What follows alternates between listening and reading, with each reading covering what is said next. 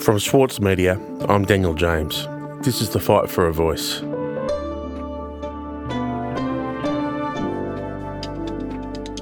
Tomorrow, Australia will vote on the future of reconciliation in this country. It's a binary question, but we're being asked to consider the country's relationship with the first Australians and the way we all want to conduct political discourse in this country. For the final episode of this series, we're going to look at the two different Australias we are choosing between, with someone who has spent her life in the struggle for reconciliation and understanding, Professor Marcia Langton.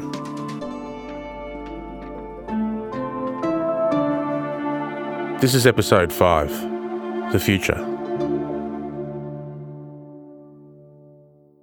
All right, let's start. Um, okay, for the record, um, who are you? Okay, Marcia Langton.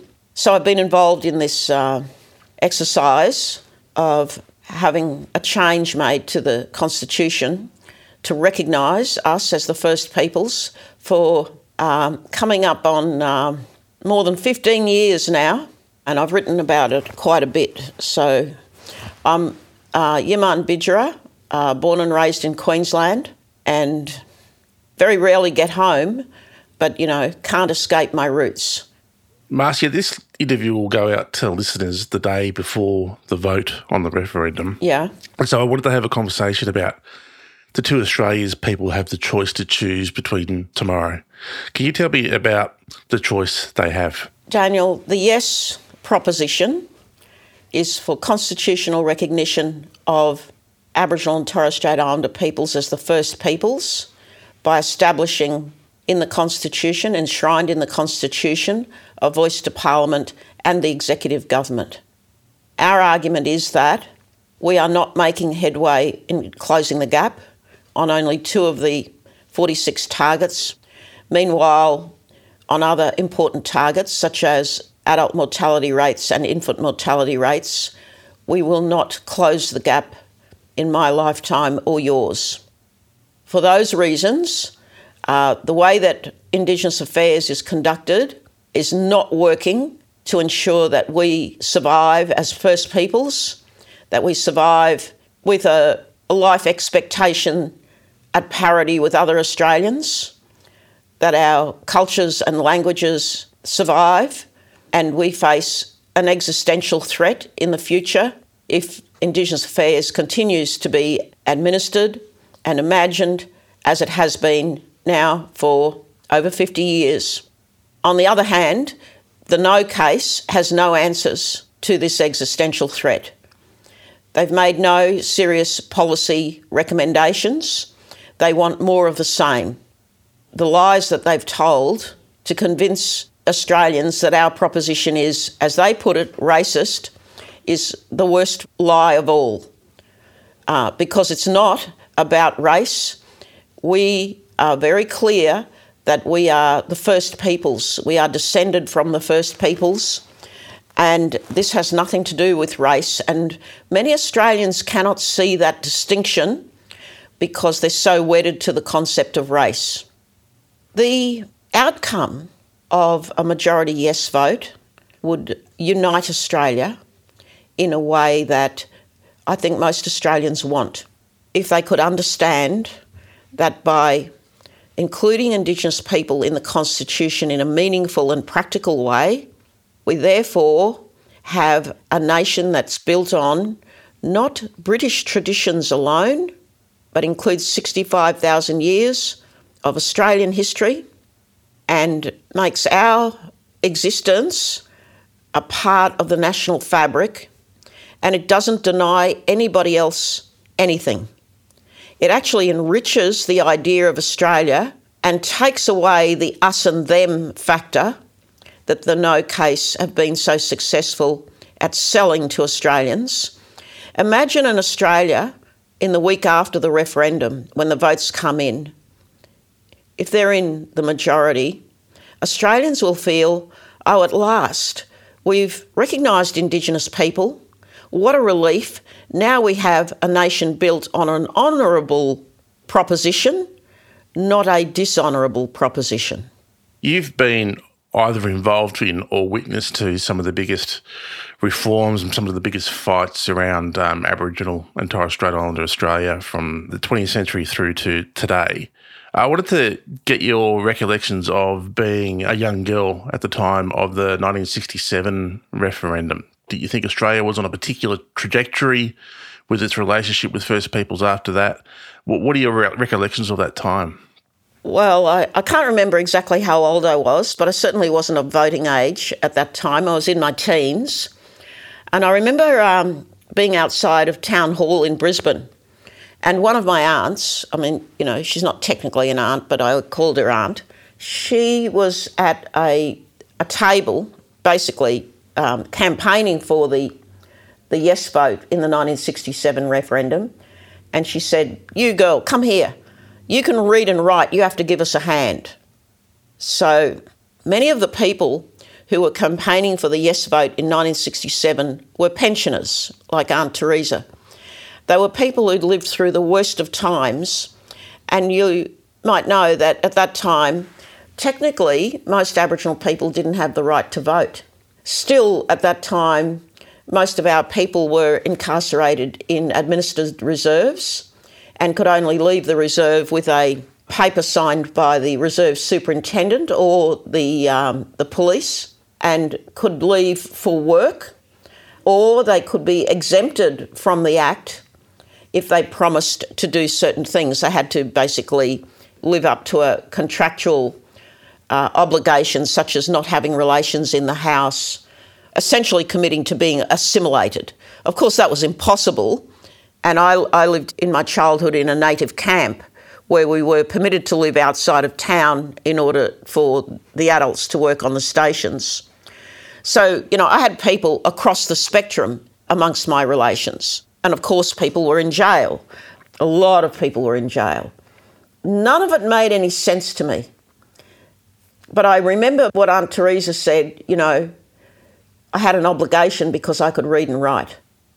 Around the time of the nineteen sixty-seven referendum, a feeling of change was sweeping across the world. In Australia, the referendum went some way to emboldening a generation of black activists.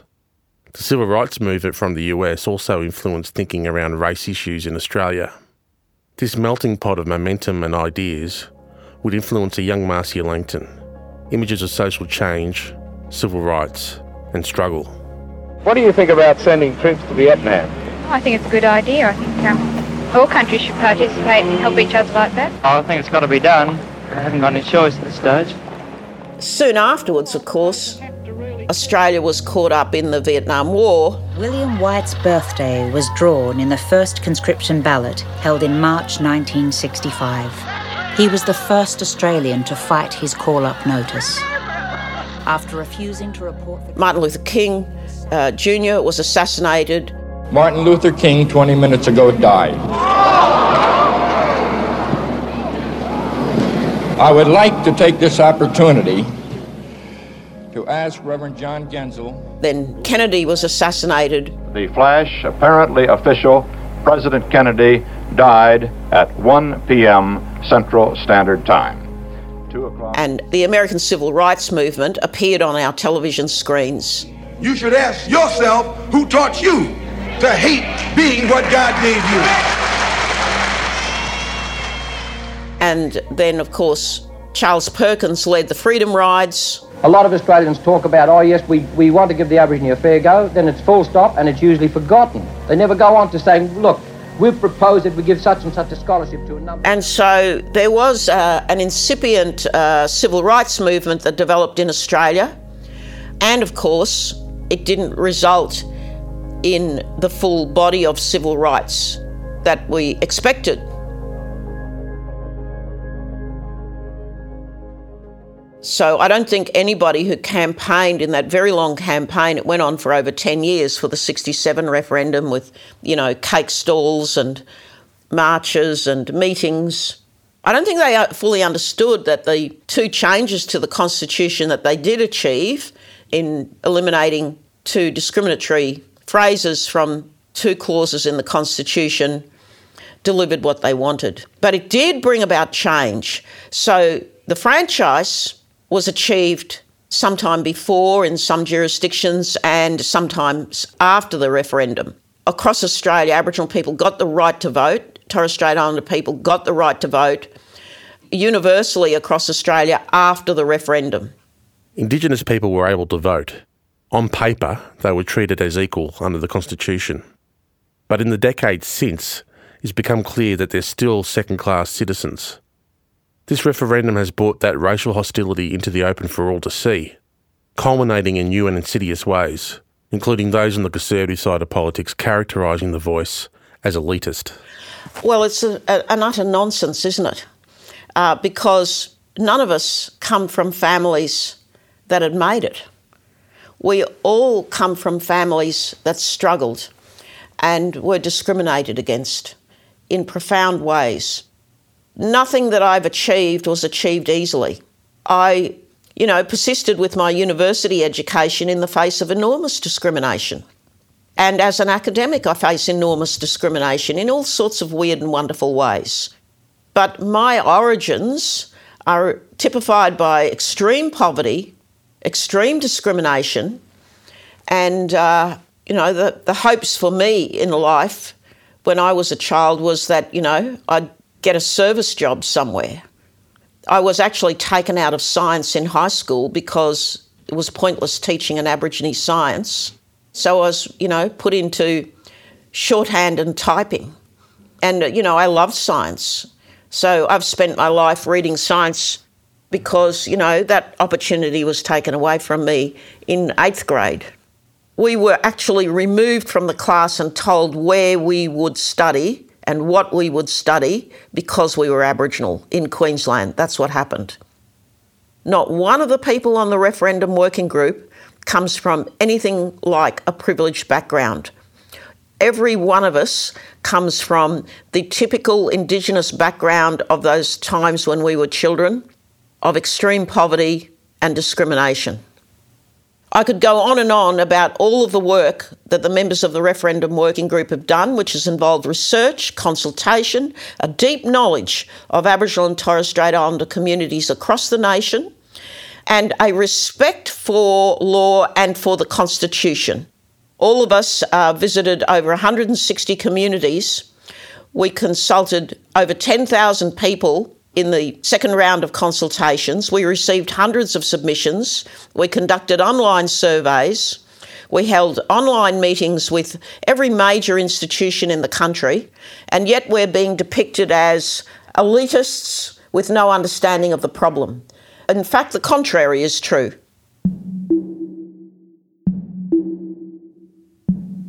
Peter Dutton has quite deliberately refused to understand the problem, and so too his apparatchiks in the No campaign, such as Jacinta Price and Warren Mundine.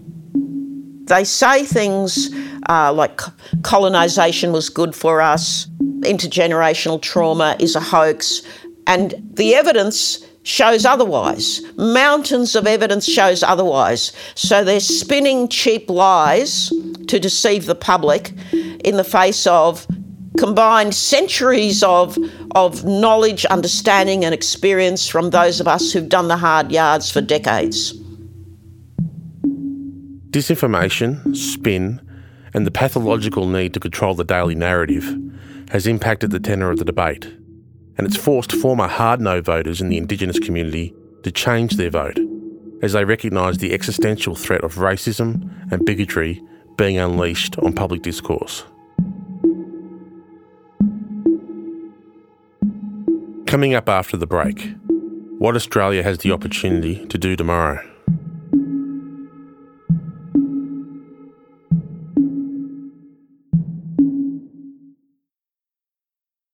For Sloane Crosley, writing about the loss of a friend may not have provided catharsis, but it did allow for the possibility of a better ending. Like, you have this amazing meal that's this friendship, and then you have a really, really, really, really bad dessert with shards of glass in it. And then, like, the book is like, you know, those little chunks of chocolate that come with the bill. I'm Michael Williams. Join me for this week's episode of Read This as I talk to Sloane Crosley about her latest, Grief is for People. Listen wherever you get your podcasts. With award-winning news coverage and reviews, The Saturday Paper is essential reading for everybody. For a limited time, subscribe to a year of our quality, independent journalism, and you'll receive the Saturday Paper's stainless steel coffee cup made in collaboration with Fresco for free. Subscribe from just two dollars ten a week. Simply visit thesaturdaypaper.com.au forward slash offer. The Saturday Paper. No hot takes. There have been countless inquiries, coronial inquests, royal commissions, and glossy government strategies aimed at addressing Indigenous disadvantage. Billions of dollars spent with limited outcomes. Marcia Langton has been witness to or a central figure for much of it. One of the things she has been central to is the examination of black deaths in custody, an assistant commissioner to the Royal Commission, which has largely gone unaddressed for decades. But as someone with experience and a deep knowledge of political inaction, she says the voice is a new way to address disadvantage by hearing from the primary source, Indigenous Australians. Would a voice to Parliament say, in the instance of something like the Royal Commission report into black deaths in custody, in your view, would that be able to help address the recommendations that haven't been implemented yet as a result of partisan politics? Would the voice go some way to helping Australia reckon with something like black deaths in custody alone? Yeah, well, this is a very interesting problem, and this is why the No campaigners are so very, very wrong. Most of the recommendations of the Royal Commission into Aboriginal deaths in custody are the responsibility of the states and territories, such as policing, correctional services, health services for prisoners, health services for the detained, and so on. The Commonwealth has a convening power, and uh, previously that was through the Council of Australian Governments, and then when that was abolished through Scott Morrison's National Cabinet. The convening power of the Commonwealth could, as it once did back in the nineteen nineties, result in the police forces of Australia being called to Canberra on the particular recommendations of the Royal Commission that have not been implemented, and bring them into a, a federal policy initiative where the, the state and territory police forces are required to, for instance, provide automatic, immediate medical attention to Aboriginal and Torres Strait Islander people who are arrested. One thing that was noticed by the commissioners was that the first twenty-four hours for an Aboriginal or Torres Strait Islander prisoner is the most dangerous time. And to get the prisoner through that first twenty-four or forty-eight hours and, you know, prevent suicide, make sure that medical attention is provided for pre-existing um, dangerous medical conditions. No Australian should be arrested and placed in a position where they will not come out alive. And being reminded of that in real time by a voice to Parliament would surely have some sort of impact. I would want the voice, uh, the national voice, to have that role of calling on the Commonwealth to use its convening powers to implement the many, many recommendations of so many royal commissions where the responsibility lies with the states and territories to legislate. So, you know, one that comes to mind Uh, in these times is raising the age of criminality from ten to fourteen. Now, I think only so far two jurisdictions have done so, but they've only raised it to the age of twelve, I believe. That's not good enough. What history tells us is that politicians are elected for a short period of time. If they come into power, then the onus is on them to deliver on the promises that they made. Very rarely is the promise to do with fixing an Aboriginal problem or an Indigenous problem. Albanese is the standout exception in that regard. He made a commitment and he delivered on it in uh, providing us this opportunity to vote on the referendum question. And, and here we are. But here in twenty twenty-three, I've seen the debate around the voice go to the next level. You being much closer to um, these campaigns of fear and campaigns of hope, have you been surprised by the nature of the debate around the voice? No. Daniel, I'm sorry to say no. Yeah. I haven't been surprised by it. I, I get around the country a lot. I'm an anthropologist. That's what I do. And there are various locations in Australia where I've been going back for decades to see people and observe progress or lack of progress on various issues. And I, you know, I'm very familiar with racism in Australia. I've been denied service all over this country. And, you know, but leaving aside that those individual experiences, there's the structural racism that's so very profound. And, you know, I could point to many, many examples of it. As one of the leading proponents of the Yes case, Langton was in Bunbury stating the argument for constitutional reform when she was asked a question about the Conservative No campaign's tactics. Every time the No case raises one of their arguments, if you start pulling it apart, you get down to base racism. I'm sorry to say it, but that's where it lands. Her comments were seized upon by Peter Dutton and others. There was a huge media pile-on. Mainstream media outlets published pieces labelling Marcia's comments as divisive, accusing her of calling No campaigners racist. No, I, I think she should apologise and withdraw. Uh, and in fact, I think the Labor government should do something about this because she, she is a key architect of this proposal. As has been the case throughout the debate, nuance has struggled to gain traction. It goes to the heart of, you know, the problem with Australian racism. Australian racism is a very peculiar kind of racism. In the United States, you know, they're still having arguments about slavery and reparations. You know, there are still arguments about whether or not slavery was good. You know, the, the, the, the Republicans, there are Republicans who say slavery was a good thing. Yeah. I have no doubt that Jacinta Price was worded up by her managers to say colonisation was a good thing on the, you know, drawing that analogy from the Trumpian politics in the United States. And what I was talking about in Bunbury was, you know, one of the first lies told by the No campaign, and that was the Voice campaign want compensation. Don't let them have it. And so what I was doing was deconstructing this horrible s- slogan from the No campaign for the audience and saying, look, everybody's legally entitled to compensation according to the law. It might be a vehicle accident or a house fire, and you apply for compensation, and if you're eligible for it under the law, you are provided with compensation. Compensation is legally defined and it's subject to law. How would a voice, you know, detract from the existing situation? It would not. And in any case, leaving aside the fact that the Voice would not change Australian laws, because it can't do that, it's only an advisory body to Parliament. The government has no obligation, as we've proposed it, to accept that advice. But what is the problem with Aboriginal people getting compensation for which they are legally entitled? Is there a problem with that? Oh, well, if there is a problem, that is a case of, again, of the No campaign making racism respectable. What are they saying? Is that Aborigines, all Aborigines have to be stopped from getting any compensation to which they are legally entitled. I said, well, you know, that's racism. And so, you know, shock, horror, Marcia Langton calls Australians racist. No, I was explaining how racism works because most Australians don't know how it works if they haven't experienced it themselves. And they could hear that stupid slogan, oh, the Voice campaign want compensation, you know, the big bogeyman. So I was just explaining it to them so that they can understand how they're being caught up in a racist whirlwind. And Sherry Markson then turns it into the horror show, you know? Yeah, the, the Murdochocracy and the Conservative No campaign has sort of been working lockstep all along the way in, in the campaign. Um, let's get to um, kind of the end of all of this.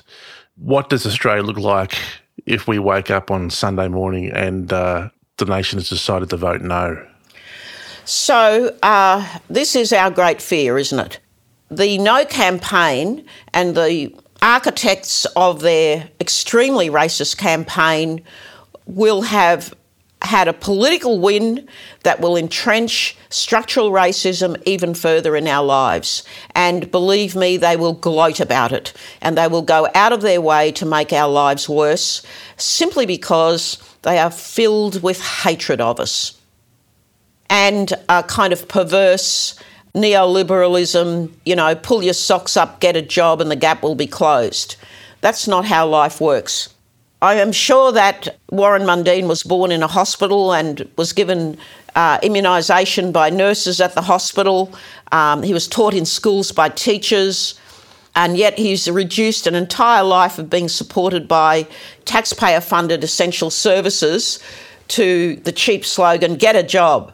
So uh, we're going to be hammered with this, and I am hoping that uh, Prime Minister Albanese's government has got a robust policy stance to announce to turn the tide on this vicious assault on us as peoples and our right to exist, our right to health services, our right to live as long as other Australians do and to thrive, not survive.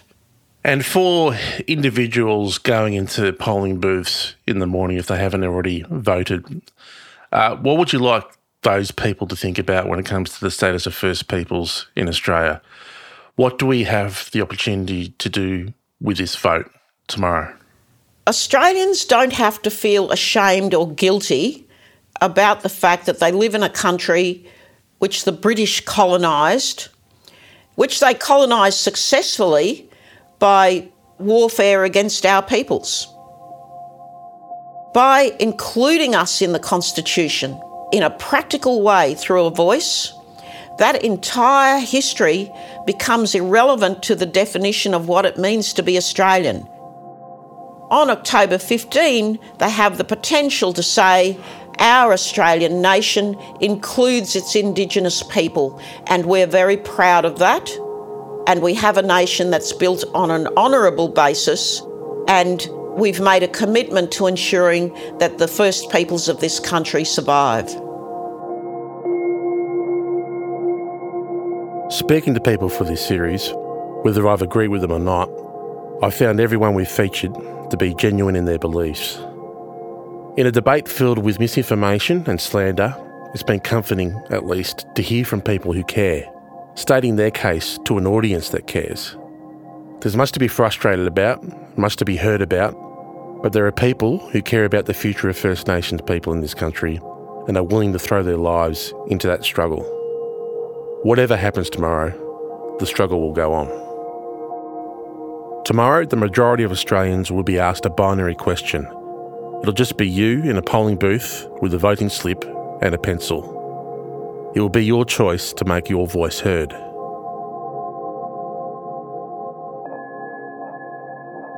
I'm glad you asked me those questions because it put the wood on me to answer them clearly. You were firing on all cylinders, so good on you. Um, and look after yourself and we'll catch each other in the flesh sooner rather than later. I hope so. It would be good to, you know, have something to eat and something to drink and say, you know, we lived through that.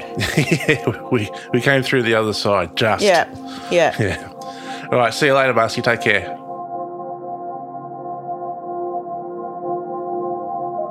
The Fight for a Voice has been a special series by seven a m. It's been produced by Cara Jensen-McKinnon, Atticus Bastow, Yo Chung and Sam Loy. Our senior producer is Chris Dengate. Our executive producer is Ange McCormack. Our editor is Scott Mitchell. Our head of audio is Sarah McVee. Our editor-in-chief is Eric Jensen. It's been scripted and hosted by me, Daniel James. Thanks for listening. This Sunday, we'll be covering the result of the referendum, so look out for that episode on Sunday morning.